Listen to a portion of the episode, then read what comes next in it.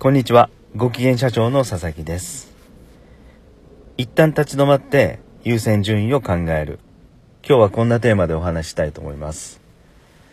えー売上が減ったりですね、急な出費がかさんだりして、どうしても資金繰りがきつくなった。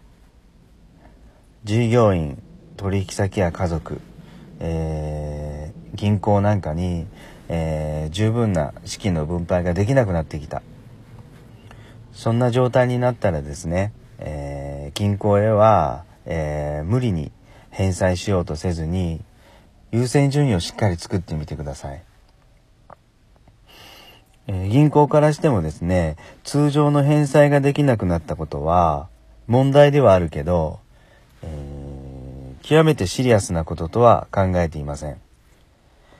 えーそれよりも一刻も早く、えー立ち直ってですね、今まで通りの取引に戻ってほしいんですね。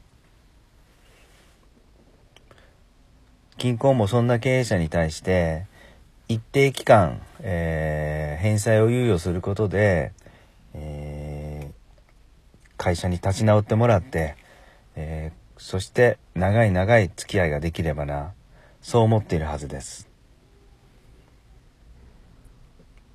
ですからまず、優先順位をしっかり作ってみてはいかがでしょうか。